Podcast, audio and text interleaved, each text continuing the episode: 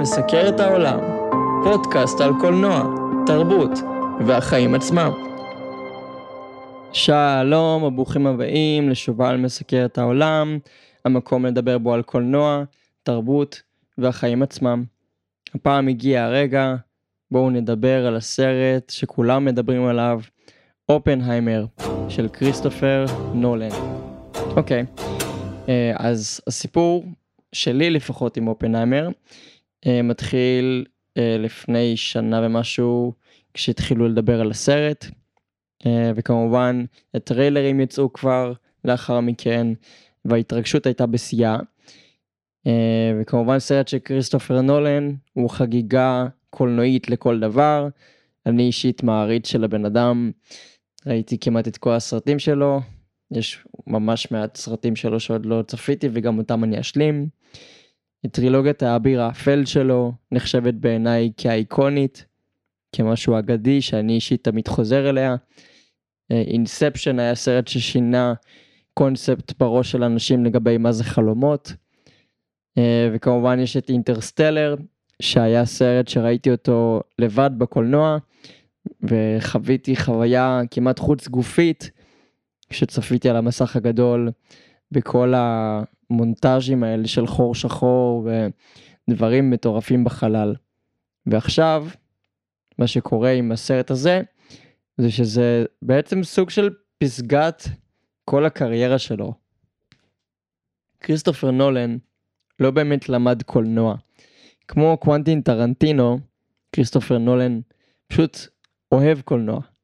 וכבן אדם שהוא אוהב קולנוע ופנאט של קולנוע, הוא יודע המון דברים שאנחנו לא יודעים. ולפי זה בעצם הוא למד איך ליצור את הסרטים שהוא הכי אוהב.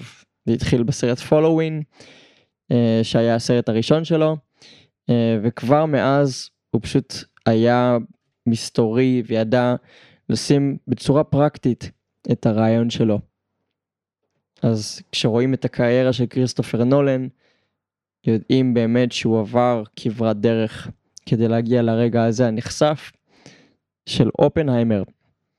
אה, אז בעצם אה, כריסטופר נולן גדל אה, על כל המידע הזה של אופנהיימר כשהוא היה יותר צעיר. ועוד פרט מעניין שבהפקה של טנט, הסרט הקודם שלו, רוברט פטינסון נתן לו ספר בנושא. אז יש סיכוי לא קטן שהסרט הזה לא היה קורה בלעדי רוברט פטינסון שהיה אמור להשתתף בסרט אבל פשוט לוח הזמנים לא הסתדר והוא לא קיבל את התפקיד בסופו של דבר. עכשיו מבחינת הסרט הזה היסטוריה נוספת זה שלפני המון המון שנים אה, ג'ים קרי היה אמור לגלם אה, בסרט של כריסטופר נולן אה, דמות היסטורית בעצם, סרט שלא התממש בגלל אה, מרטין סקורסזה, שהוציא סרט על אותה דמות בדיוק בשם The Aviator עם, עם ליאונרדו דיקפריו. סרט שהיה באמת, זכה בהמון פרסים, וקיבל אהדה מכמעט כל הקהילה הקולנועית. וחבל כמובן שהסרט של כריסטופר נולן עם ג'ים קרי לא יצא לפועל, אה, כי הייתי רוצה לראות את ג'ים קרי בתפקיד דרמטי בסרט של כריסטופר נולן, זה נשמע קונספט מטורף, שאני לא יכול להתאפק מ- מלדמיין מה היה קורה אם. כמובן לקריירה של ג'ים קרי שהוא שחקן דרמטי מעולה במופע של טרומן ובסרטים נוספים שאני כמובן ארחיב עליהם בפרק שיוקדש לג'ים קרי מתישהו בעתיד. אני אישית מחכה לפרק הזה. אה, אז בואו נדבר שוב על אופנהיימר. אז אופנהיימר, כמו שאמרתי, זה פסגת כל הקריירה של כריסטופר נולן, שזה נשמע מפוצץ, אבל הוא הכין את עצמו לדבר הזה. סרט ביוגרפי, זה משהו שהוא עוד לא עשה, כיוון שהוא לא עשה את הסרט עם ג'ים קרי, אז זו פעם ראשונה בעצם שהוא מוציא לאור סרט שלו שהוא ביוגרפי, שמבוסס על בן אדם אמיתי באמת, על החיים שלו. אה, אמרו גם בזמנו שהסרט שלו יצא לפועל, שיש לו את התסריט הכי מדהים בעולם והכי מושלם. אה, כמה אנשים שונים אמרו את זה.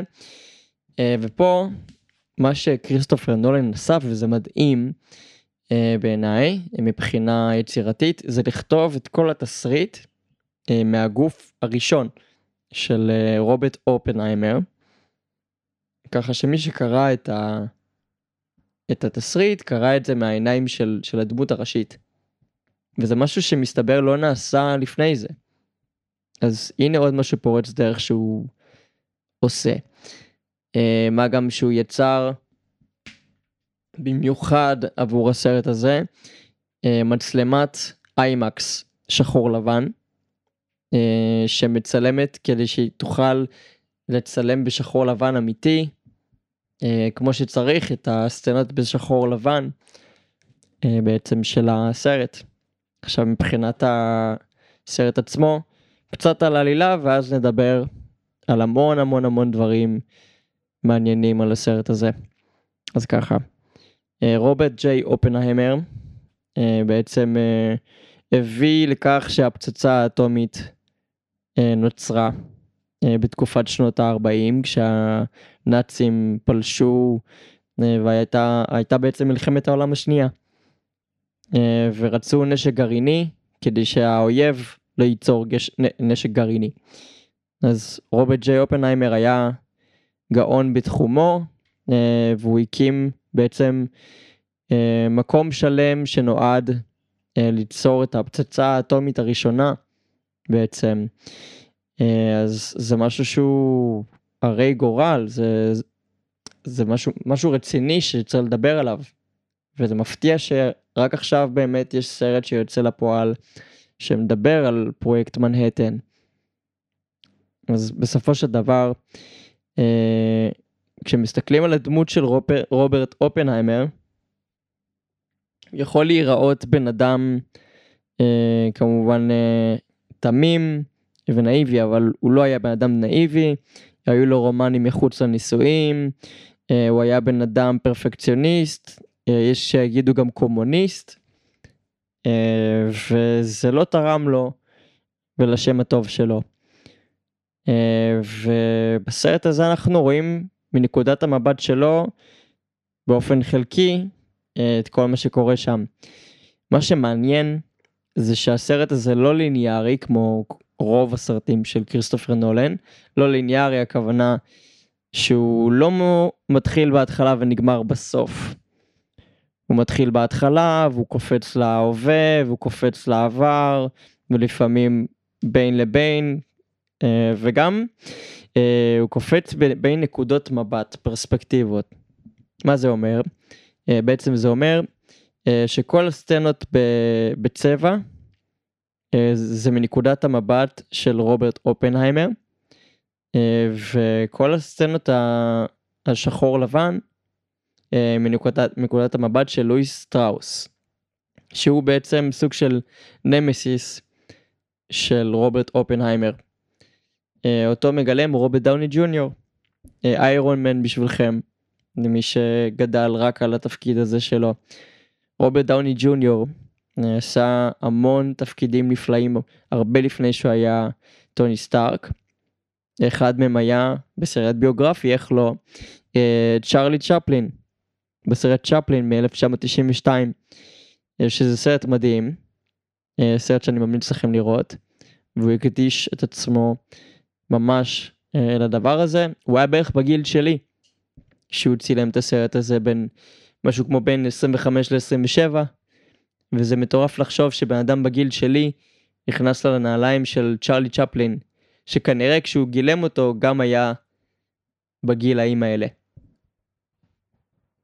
רוברט דאוני ג'וניור במשך עשור שלם היה האבא והאימא של ה-MCU.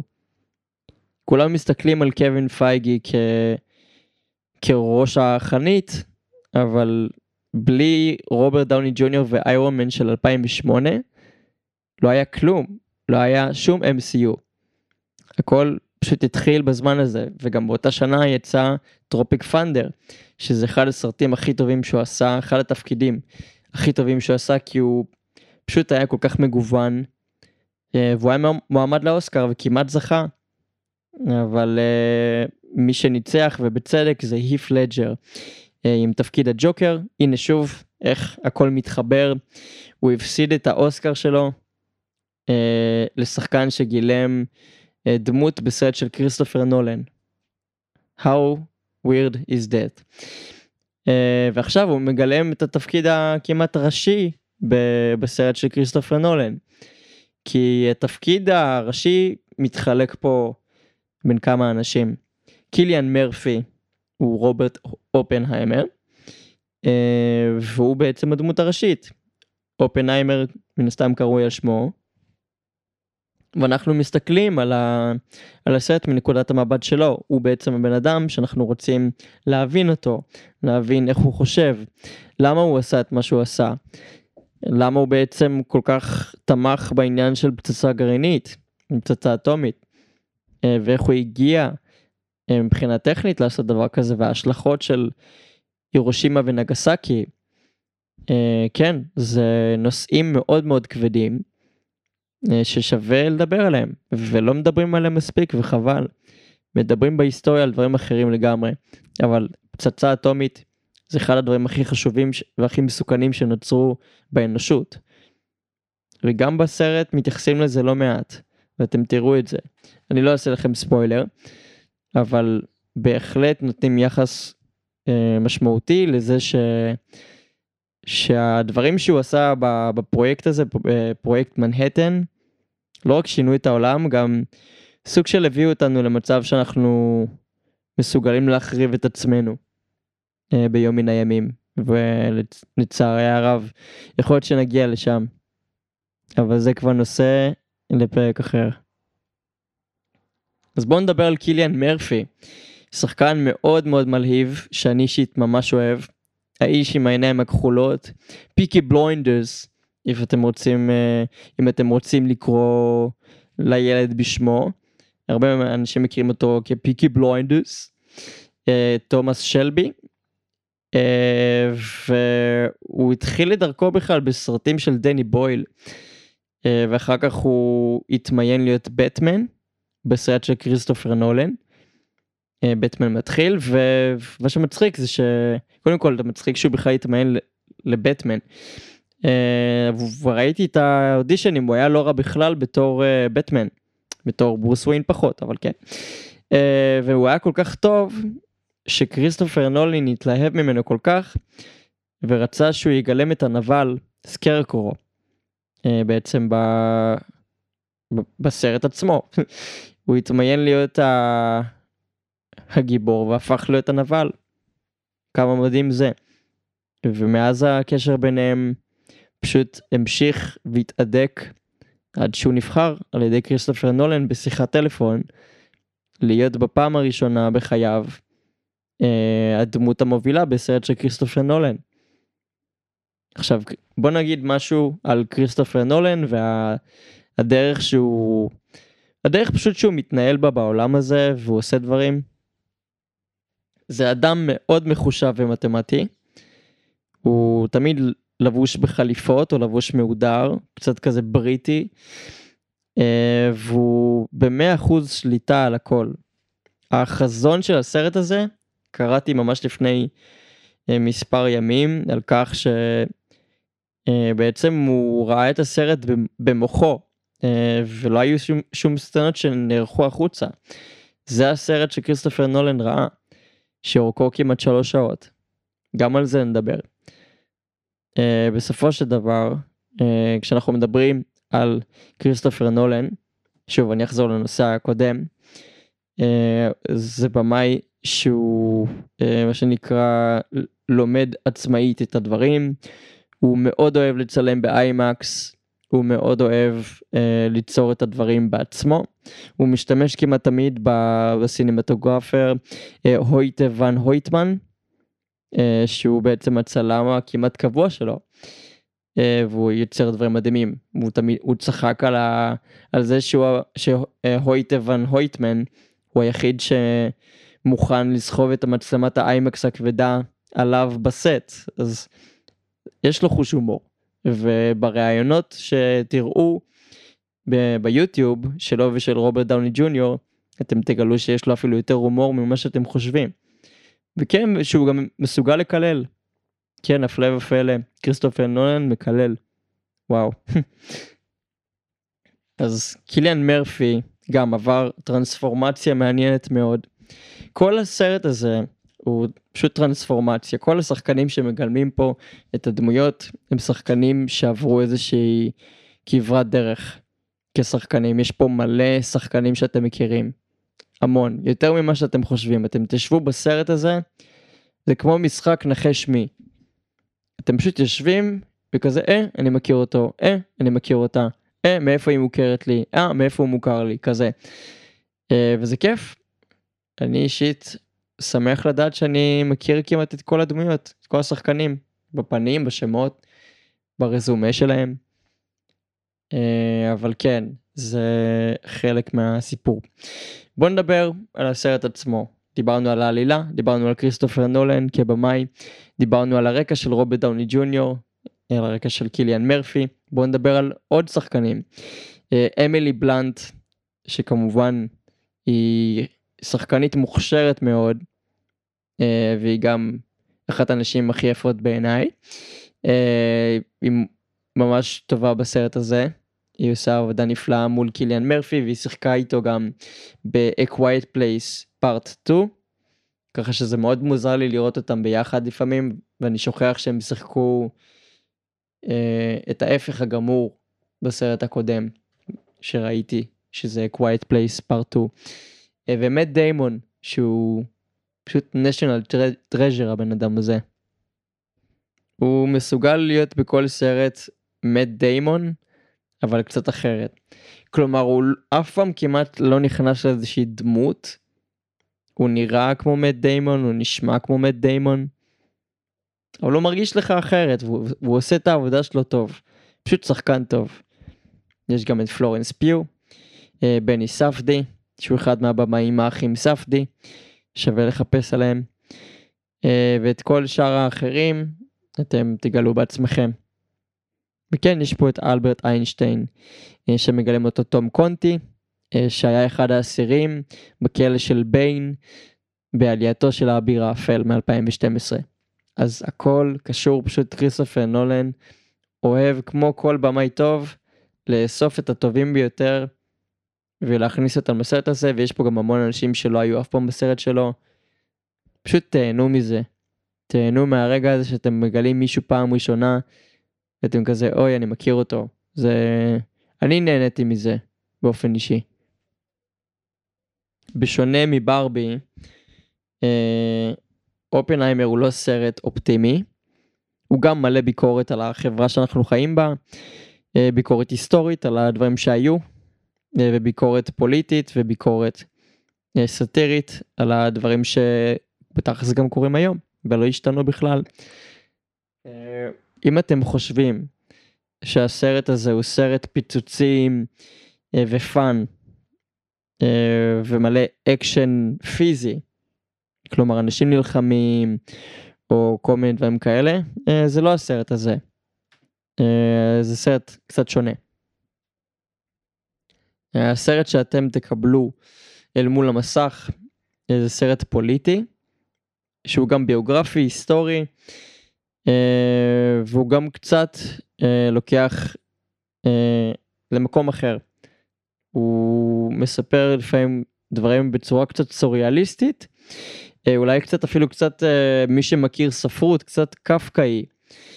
אה, משהו שהוא אפילו בגבול הווירד. אבל חבר ש... חבר שישב איתי קרא לזה סרט אימה לילדים. וזה מונח מעניין לקרוא לאופנהיימר, סרט אימה לילדים.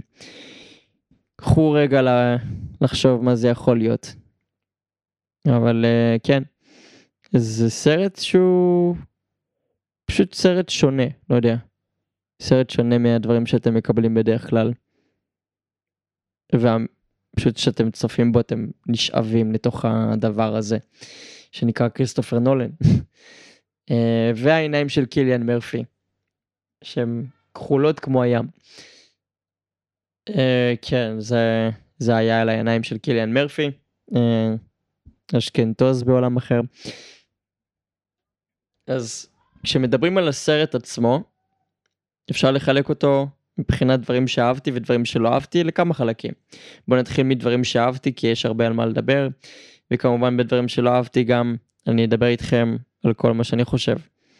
אז מבחינת דברים שאהבתי, אה, קודם כל נתחיל במשחק.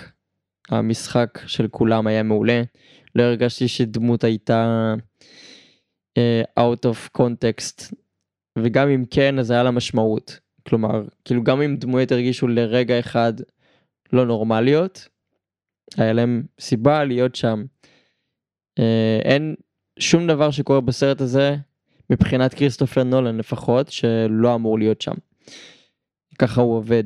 הוא עובד בצורה מאוד מאוד uh, מחושבת. Uh, זהו, דיברתי מספיק על שחקנים, בוא נדבר על אלמנטים אחרים שאהבתי. לודווי גורנסון uh, יצר פה פסקול uh, יפה מאוד. זה לא פסקול עכשיו שאתם יושבים עם עצמכם בבית עם כוס יין או חברים ושומעים אותו. Uh, זה פסקול לצלול אליו.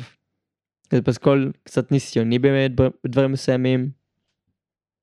ואני חושב שהוא הצליח אה, לתפוס את אופנהיימר בצורה מעניינת ועניינית. הרעיונות שהספקתי לראות עם אה, לודווי גורנסון, אה, אני אישית כמוזיקאי מתעניין תמיד בפסקול, כמלחין בעצמי. והוא דיבר הרבה על זה שכריסטופר נולן מתייחס לפסקול כעוד דמות בסרט. בעצם הפסקול משחק עוד תפקיד מלבד להיות מוזיקה. Uh, ויש לזה משמעות מאוד גדולה כשאתם צופים בסרט כזה, במיוחד אם זה באיימקס כמו שאני ראיתי. אז בסופו של דבר המוזיקה היא נמצאת שם, לא תמיד היא מרגישה וואו, uh, אבל הנעימות של אופנהיימר היותר מרגשות עם כינור שהיה הכלי המוביל, הם בעצם uh, מה שאני זוכר הכי הרבה. יש שם הרבה uh, אלמנטים שחוזרים על עצמם מבחינה תמטית, שזה הגיוני כי הסרט הזה מאוד טכני, אבל אני, אני אישית חושב שזה עובד לטובת הסרט, יש כאלה שיראו את זה כפסקול משעמם, אבל הפסקול זה לא העיקר של הסרט בכל מקרה, אלא הסיפור והדמויות והדברים שקורים שם. מבחינת דברים שלא אהבתי, uh, הסרט, למרות שהוא עבר לי ממש מהר, יחסית לסרט של שלוש שעות, היה אפשר לקצר קצת, היה אפשר לעשות דברים טיפה אחרת. אבל בשורה התחתונה כשאני מסתכל על זה אני לא רואה משהו שגרם להגיד וואי, זה לא אהבתי. כלומר, זה סרט שהוא הוא נותן לך מכה חזקה בבטן, וכל אחד לוקח את זה לעולם שלו, יש כאלה שלא יזכרו את המכה הזאת, יש כאלה שיקחו את זה אישית מאוד אה, קשה.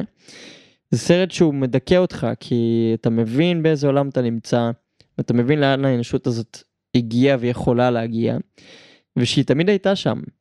רק הדחיפה הזאת שנתנו לה בצורת פצצה אטומית, כשהתחילו עם הירושימה ונגסקי, אה, זה השינוי שנוצר. כלומר זה אבולוציוני, זה משהו שהיה שם מלכתחילה. פשוט הובלנו את עצמנו יותר מהר לשם. אז איך אני ממליץ לכם לצפות בסרט הזה? איימקס uh, יוסיף לכם uh, ללנדסקייפס, כלומר לנוף המדברי של פרויקט מנהטן, אה, ולפיצוץ המרהיב של הפצצה, אבל הוא לאו דווקא ייתן לכם איזושהי חוויה אחרת. כלומר, זה לא חובה לצפות באופנהיימר באיימקס. אה, נגיד Mission Impossible, סרט עם אקשן וכל מיני דברים שקורים מסביב, יותר מתאים לדבר כזה.